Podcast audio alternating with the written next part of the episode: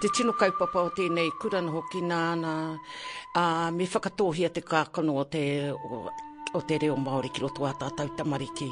Nā whakatauki, nā kiwaha, nā kōrero paki, nā kōrero kauta, nā kōrero te ao kōhatu, nā kōrero o nāia nei. The main purpose here is that to instill our reo Māori into our tamariki. And also to make sure that as kaiako teach our tamariki the real understanding of the reo Māori, to implement the Māori language into our tamariki.